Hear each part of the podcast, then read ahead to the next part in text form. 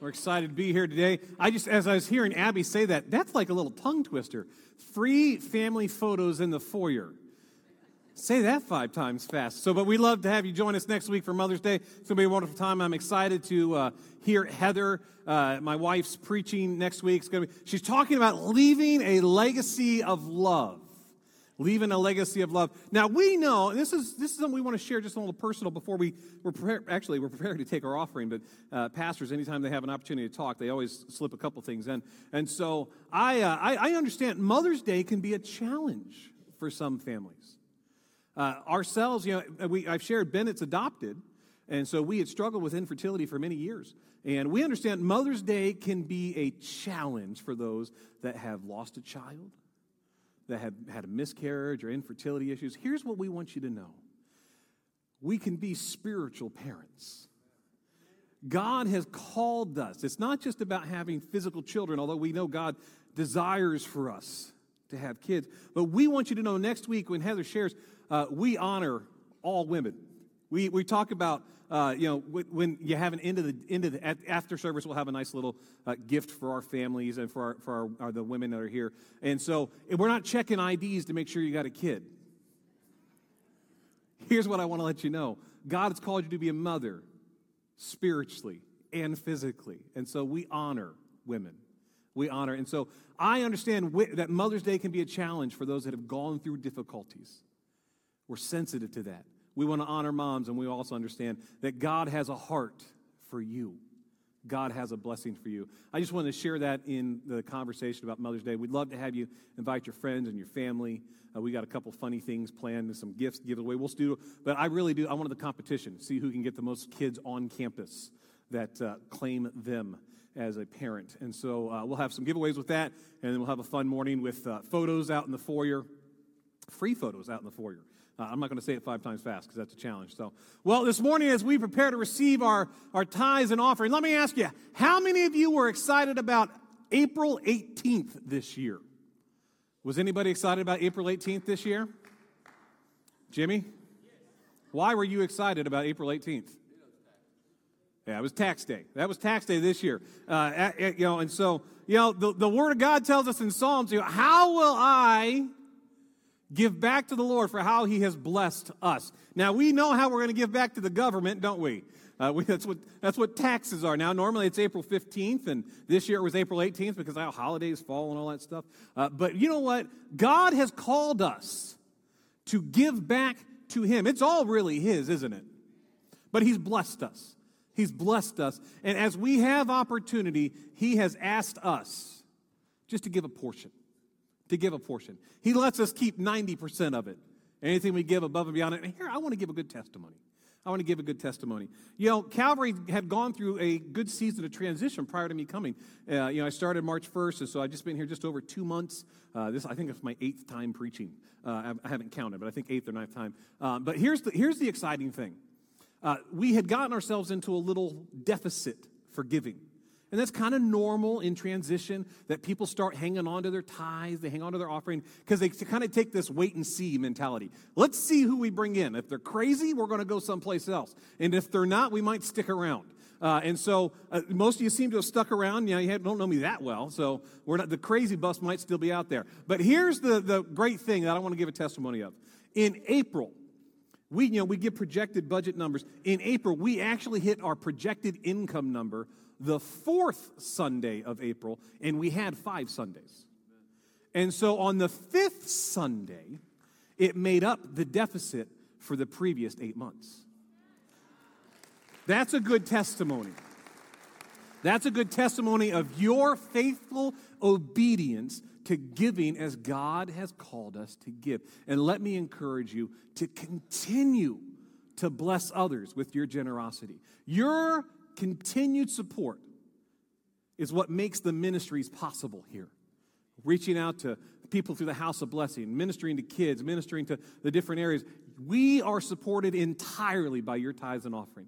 And so let me pray that we would continue to move forward into what God has called us to do and live as generous people. How will I thank the Lord for how he has blessed me? I do it with my obedience and my continued generosity. Amen. Ushers, would you come? Again, if you're a first or a returning guest with us, that connection card, if you drop it in the offering in just a few minutes or bring it back to the Welcome Center, we would love to be able to send you a little information about the church. Also, if you have a prayer request, you can fill out the connection card, drop it in the offering.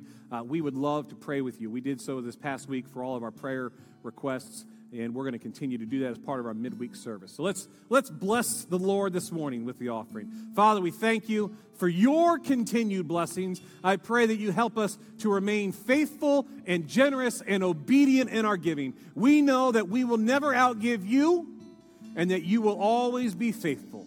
So we give you thanks and praise this morning. In your precious name we pray. Amen and amen. God bless you as you give.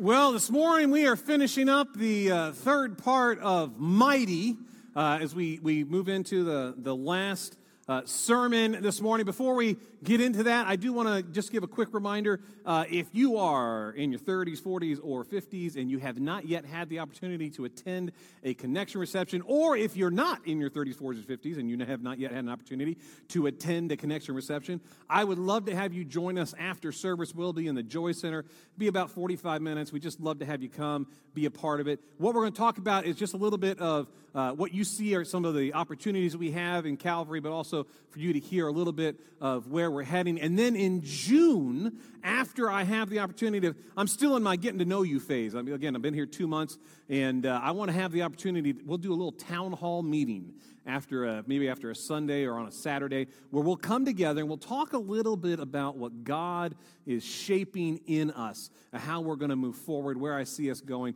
We'll do that towards the end of June, uh, and so uh, I would love to have you come and be a part of it. I'm using all of the feedback, and I've gotten a lot of great feedback from our ministry leaders. I've gotten a lot of great feedback from these connection receptions. Uh, I'm going to use all of this to kind of help understand who Calvary is and where we're heading as a church. And so I would love, if you haven't had a chance, please come. I know I put I said thirty, forty, and fifty, but it's really kind of anybody that wants to come at this point. We want you to come, hear, share, talk, and uh, it's going to be a wonderful time for us. I would also invite you to join us on Wednesday nights. Now, I have a confession to make about Wednesday night services. If you've been here for the first two weeks, I love Wednesday nights because it's a little different. Uh, it gives us the opportunity. We do prayer, we do worship, but it also gives me an opportunity to do a little bit deeper teaching. And right now we're talking about the Holy Spirit. Uh, but here's the confession. I talk really, really fast. When I'm when I'm when I'm teaching in those those kind, and I, I, we got worksheets, I got a blank. I fly through the material because I've got so much I want to say. And so, if you have come the last two weeks, I'm going to make a promise to you. I'll slow down. So that would be the people that came. Uh, that would be the people that have been there. Yeah, the first week really could have been split into three, but we got it all in. We got it all in. Last week could have probably been two, maybe one and a half, uh, but we got it all in. I'll get every last word in. And something that my dear sweet wife, who's in kids' church today, uh, she just wanted to see how things are going and such, uh, she tells me that I read Scripture so fast. And so if you th- if you don't think I read it fast, you can thank her, because I have slowed down significantly. I can read a whole chapter to you in about twelve seconds. Um, but it's not necessarily the best. And so I'm working on, I'm just so excited. And I like, I, I mean, I really enjoy talking.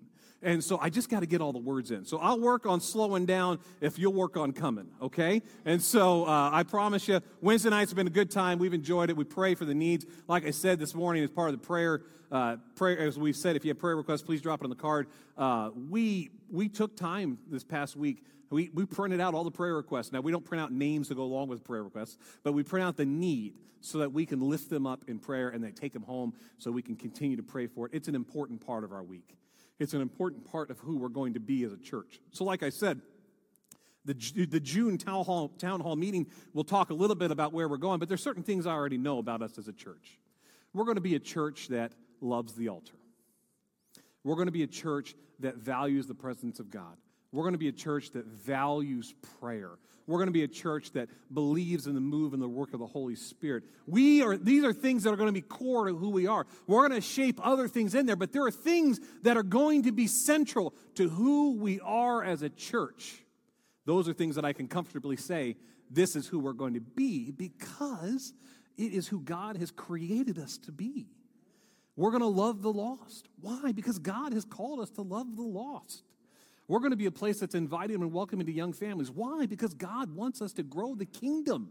So these are things that we're going to do. I'm excited about it. And so, again, please join me after service for a connection reception. Come Wednesday nights. It's going to be a wonderful time. I'm excited about it. So the last two weeks, we have gone through uh, two different aspects of Uh, the Mighty series. In the first week, I talked about one of the greatest sins facing the church. We, we and we were talking uh, about Samson struggling with sexual sins, what we talked about. But really, what we talked about is this, one of the sins facing the church today is the, the the reliance on yourself, that you can get it done on your own ability. And then last week we talked about David and the mighty men and the other giant killers, and we talked about how they were inspired by David's example. And the question is, are we afraid of the giants or are we killing fear? And we do both of those things by the same way, Ephesians six ten, to allow ourselves to be strong in the Lord and his mighty power. Well, today I want to talk about another great individual from the Bible. Now, many of us will identify with him, and many of us are probably wondering, why is there a boat on stage? It was fun getting the boat this week. We had this is this works out perfect. Thank you, Michael. This works out perfect for what I needed because uh, I like I, I'm not much of a boat person, really. Uh, actually, Heather and I on our honeymoon uh, we went to South Lake Tahoe, and uh, it's a beautiful, beautiful place. Uh, and so we like, hey, we're on South Lake Tahoe. We're in Lake Tahoe there. Let's rent a boat and take it out on the water. We rented it for an hour. I think we were out for about twenty minutes before we determined we're not boat people. We're really not boat people. We got out there, we're out in the middle of the water, and we're like, yep, that's all I needed. That's good, that's good, because Tahoe is big. That lake is big. And so we're out in the middle of it. I, now, I'm a good swimmer. I'm a good, I'm a strong swimmer. Trust me, I, I, I swim like a fish. Uh, but we're out in the middle of this lake, and I'm going, I'm just not having a good time. Now, jet skis. I like jet skis, just not boats. Not, but I actually I about killed myself on a jet ski one time, but that's a whole other story. Uh, I did lose my glasses. They're currently sitting on the bottom of the bay in Oceanside, California. Uh, they sank right down to the bottom after I finished skipping off the water. Uh, they did not make it out. But uh, I'm not much of a boat person, but today the person we're talking about spent some time in a boat. We're talking about Peter a little bit. We'll talk about Peter a little bit. Peter is a great disciple to talk about because Peter is, um, he's really human. He's really, um, we, we can look at Peter and go, oh, yeah, I, I've done that. We look at Peter and go, oh, yeah, I, I got that problem too. We look at Peter and go, oh, yeah. I mean, Peter was like, he was bold, wasn't he? He was bold. He was brash. Peter got out of the boat. Peter said, no, Jesus, I'll never deny you. When they were faced with with uh, with an army, or with when they're coming to take Jesus away, T- Peter whips out his sword, cuts off an ear. Yeah! And Jesus is like, no, that's not how we do it. That's really not, not how it goes. Uh, but Peter, man, how many of you can go, yeah, I could see some of myself in Peter. I look at Peter and go, man, Peter, Peter, Peter, Peter. Well, you know, I think Peter is a good example for us to look at today as we close out, because I think Peter was a mighty man of faith. I think Peter had a powerful faith. I think Peter had a wonderful faith, and uh, that's what I wanted to talk a little bit about today. How many of you uh, remember your first steps? Anybody? I don't remember my first steps, although I know I had them because I'm currently walking. How many of you remember your first driving lesson? Yeah, yeah, yeah. Which parent? Was it your mom? Was it your dad? Was it was it an uncle? Was it a great? Who? who I, you know, my mom, my dad would not give us driving lessons. My mom would give us driving lessons, and she was a nervous wreck the whole time. The whole time. Now, see, I turned sixteen in January. My birthday is January first. You can write that down if you like. Uh, and so my birthday, I'll be. Uh, it just. Uh, Gift cards always fit, uh, and so I, uh, I, I, uh, I, I learned how to drive. It was in January, so it was snowy. I grew up in Ohio, so it was snowy, ice. Mom's the one giving me driver's driver's ed. Uh, you know, I, I took it. I, see, when I took driver's ed, kids today they don't have the opportunity to take it in high school. Um, I took it as a high school. I got high school credit for taking driver's ed. Um, yeah, which they don't do that anymore. Uh, you have to pay to go to a school. But mom had to help me with the road so- road time, and so there's ice on the road. There's and she's just she's. I, I'm I'm serious. There were finger indents in the side console from where she was holding on. It's fun. It's fun. How many of you have ever given your? I'm I'm really I I mean Bennett's three.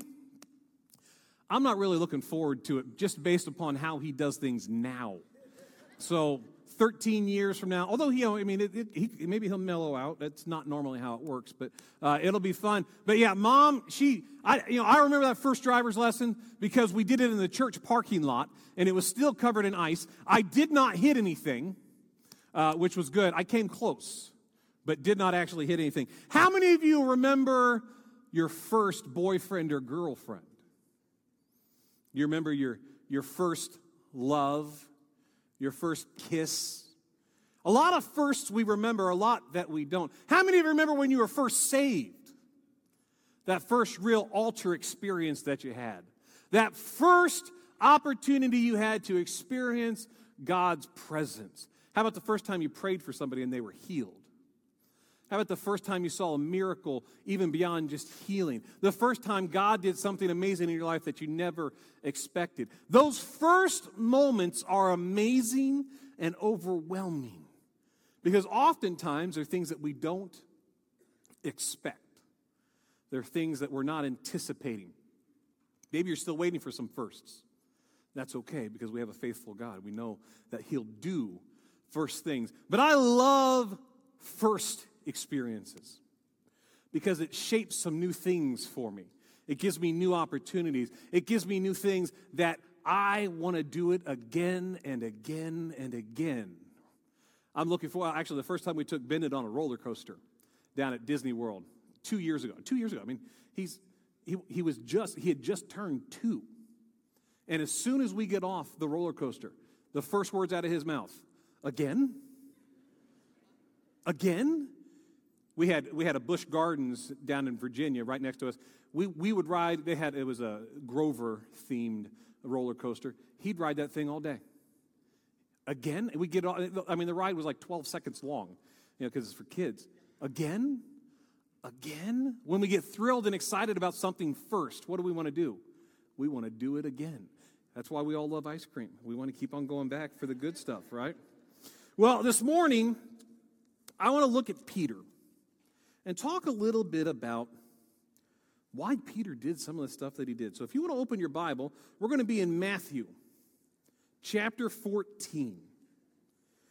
Chapter fourteen. Now, you probably you might have figured that one out already since we've got a boat here on stage. But Jesus let the disciples go out on ahead of him. They got out on the water. Now, I don't know why it didn't occur to the disciples of, we're out on the water, how's Jesus going to catch up? Uh, but they went out without him anyways. And so we pick it up in verse twenty-seven. Actually, let's pick up in verse twenty-two. Immediately, Jesus made the disciples get in the boat and go ahead of him to the other side while he dismissed the crowd. After he had dismissed them, he went up on a mountainside by himself to pray. Later that night, he was there alone, and the boat was already a considerable distance from the land, buffeted by waves because the wind was against it. Shortly before dawn, Jesus went out to them, walking on the lake.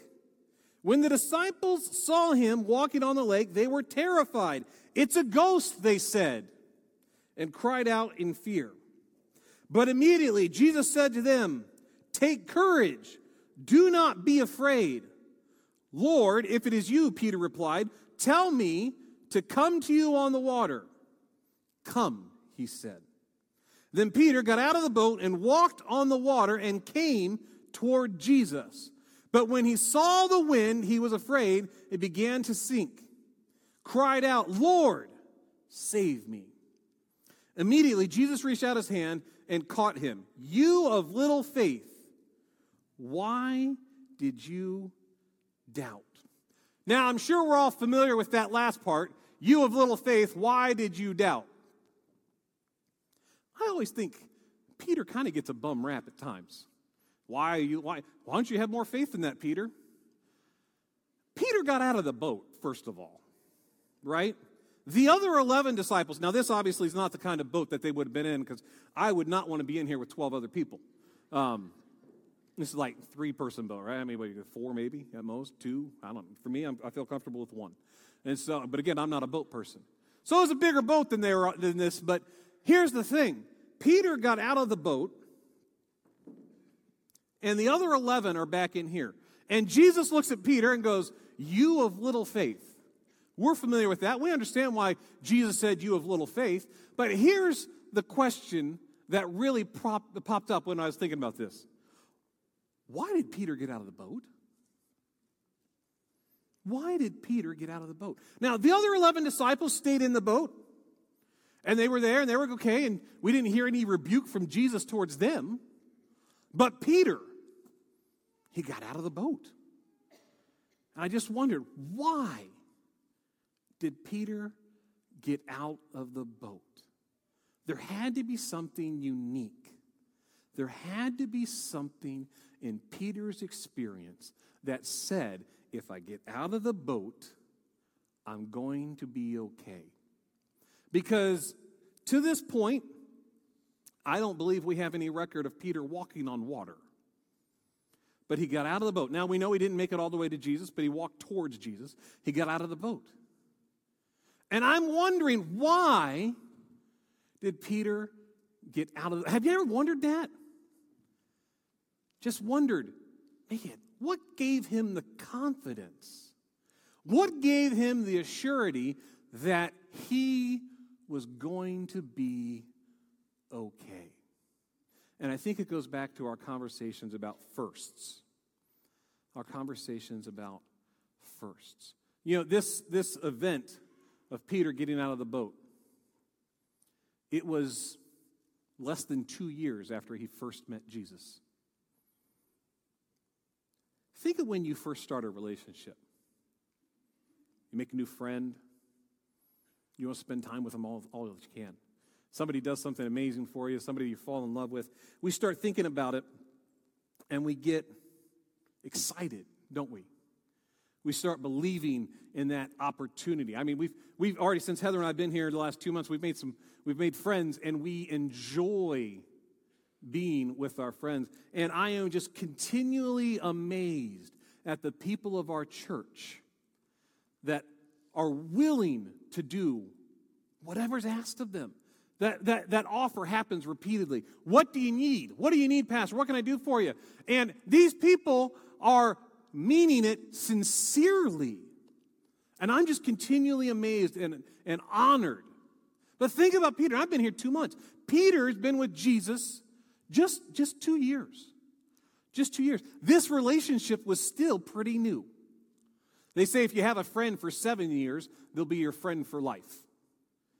So I think before that, you can lose that friend. But Jesus, two years as a disciple, it was still a pretty new relationship. And so in a lot of ways, Peter was still really, really close to when he first met Jesus. But the other eleven stayed. The other eleven stayed. It tells me there was a difference. Maybe Peter was just a more passionate person. Maybe Peter was just a more uh, just a more impetuous person, a brash, as some people describe him. But have you ever noticed that in church? Have you ever noticed that in in in in different circles that you run in? Some people seem to believe that God will do anything that they ask, even just the craziest things. Some of the boldest people that you'll hear of in ministry are newly saved. They just meet Jesus and are like, all right, so the Word of God says we can raise the dead. Let's go do that. The Word of God says people get healed. Let's go do that. The Word of God says that Jesus came for everybody, so let's go talk about that with other people. And they get excited. They get fired up. They get ready, and they run out, and they start doing something in ministry. They start sharing the love of God. They start sharing amazing things that God has done in their lives. The other eleven disciples were with Jesus too, but they didn't have that same energy. I'm sure they loved Jesus. I'm sure they were still close to Jesus. It was still a new relationship. But they didn't get out of the boat. I mean, I imagine if Jesus, if all twelve disciples said, Jesus, if that's you, let us get out of the boat. Jesus would say, all right, guys, everybody come. The opportunity was there for everybody. Peter's was the only one that asked. And as I was thinking about that, I was reminded of the church of Ephesus. Now, you don't have to turn there, but I'll read it to you. In Revelation chapter two. Here's what it says, Revelation chapter two. Starting in verse two. I know your deeds, your hard work, and your perseverance. I know that you cannot tolerate wicked people and have tested those who claim to be apostles but are not, and have found them to be false. You have persevered and endured hardship for my name and have not grown weary. That sounds like a good church, doesn't it? You have stayed firm in the faith. You have believed God. You have trusted the Lord. You have stood against unrighteousness. You have stayed steadfast and steady. But here's what it says in verse four. Yet I hold this against you. You have forsaken the love you had at first. Consider how far, how far you have fallen. Repent and do the things you did at first. If you do not repent, I will come to you and remove your lampstand from its place. Now, in this, there's two two opinions on what kind of love they were talking about. It was either he, he was either talking about their love for each other or their love for Christ. That was what was being talked about. But see, he wasn't saying you've given yourselves over to sin. You've given yourselves over to a reprobate mind. What he was saying is you've drifted, much like people in a boat. They've drifted from where they first started. It's not intentional. It's not purposeful. But the longer you know someone, the more casual that relationship becomes. Heather and I were watching a show this week, and it was a it was a drama, and they, one of the couples in the drama was talking about they were getting a divorce. And here's how they described it. Said it wasn't any one thing. We just drifted. I'm sure everybody in this room loves Jesus Christ. He's changed your life. But is it the same as when you first came to know Jesus? Do you have that same passion? Do you have that same excitement? Do you have that same desire to share the love of Christ with other people? Imagine the first time that you, you experienced Jesus, you wanted to tell other people about how he had changed your life. But as we get saved longer and longer and longer, what do we do? We get kind of settled in. And we say, well, yeah, this is what Jesus has done. Now, I'm not talking about immaturity in the faith. You should deepen your maturity in Christ. You should move off of spiritual milk. But are you still passionate about sharing the gospel? Are you still passionately in love with Jesus like you were when you first were changed and transformed? Are you like Peter, willing to get out of the boat? I think the longer we're saved, the harder for it, the harder it is for us to remember that moment when we would have been willing to step out. Does it mean we don't love him? No. Does it mean we don't care about Jesus? No. Does it mean we've fallen away from him? No. Does it mean we've drifted? Possibly. I want you to watch this video. It's a lot like that moment of realization of why Peter would get out of the boat. Grace is God's unmerited favor for us, his crazy love. And the truth is, many times we struggle understanding it. If you find yourself struggling to understand God's grace, don't beat yourself up. Even the disciples struggled with understanding grace. Jesus, is that you? You're alive. I can't believe you're alive. Okay, I was in the boat, and I wasn't catching any fish, okay? But I heard this voice, and the voice said, cast your net to the other side. And so I'm thinking, I'm a fisherman. I know what I'm doing, but I'm not catching any fish, you know? And so I throw that net over there, and then a gaggle of fish pop into that net, and I'm going, this is a total miracle. Who could have done that? I need to know who told me to throw the net to the other side. And boom, I look up, and I mean, there is you. You're looking at me on the seashore going, it is I, the Lord, and you're alive. I can't believe you're alive. This is awesome. Andrew, get out of the boat. Come on. Peter. Yeah. Do you love me? Yes, I love you. I love you. You're alive. This is so great. Good. And, then feed my sheep. Andrew, get out of the boat. Come on, man. It's him. Peter. Yeah. Do you love me? I love you. Yes. And I'm so sorry about that rooster cluck, and I had no idea what that meant, but I do not. I'm better for it, all right? Okay? Then feed my sheep. Andrew, I'm smiling, but I'm serious. Come on, get out of the boat. It's him. Peter. Yeah. Do you love me? Jesus, mere words cannot describe the passion that I have for you. I love you. You know everything. I love you. Good. Good. Then feed my sheep. I didn't even know you had livestock. That is so like you, though. There's something new about you all the time. That's what I love about you. Peter, yeah. Do you remember uh, the morning the ladies went to the tomb? Yeah, yeah, yeah, yeah. We're all in the upper room trying to figure out what to do next, you know, because we thought you were dead. You know, you were dead, you know, and we're trying to figure all that out, you know. And Mary comes running up, and Mary's like saying, beehive, beehive, beehive. And I'm thinking, I'm allergic to bees. Like, keep them out. You know what I'm saying? But as she kept getting closer, I heard her correctly. She was saying, he's alive, he's alive, he's alive. And we're going, who's alive, who's alive? And she said she was at the tomb, and the tomb was empty. And she said that the, there was an angel there. And the angel said, go tell the disciples and Peter that everything is okay. He is risen. And so me and John, we hightailed it down there. And if John says he beat me, he's totally lying, all right? I beat him, F Y I, all right, you know? And we get down there, and I'm looking in that tomb, and it is. It is empty. There's nothing in there, you know what I'm saying? And I'm like, what does this mean? What does this mean? And John is right there. John is so good with words. He should write a book. He is so good with words. And John said, don't you get it, Peter? This is everything Jesus said he was going to do, and you did it, and it's done. Let's go. This is so great. Wait, yeah. The angel said what? Uh, go tell the disciples and Peter that everything is okay. He is risen. You've risen. Let's go. This he is. He said okay. What? Go tell the disciples and Peter.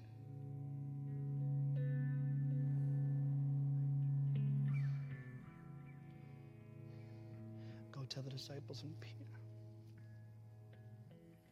You said my name. Why did you say my name?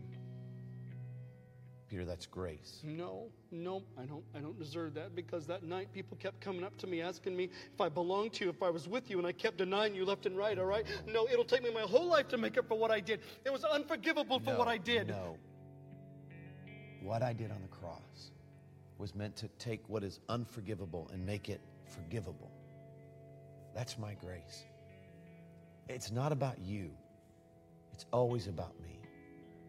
That's grace, Peter.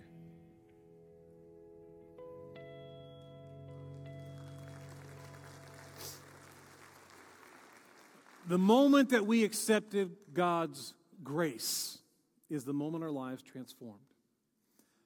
It refers to a couple different things in that video. It refers to John chapter twenty-one when Peter said, when Jesus is asking Peter, do you love me?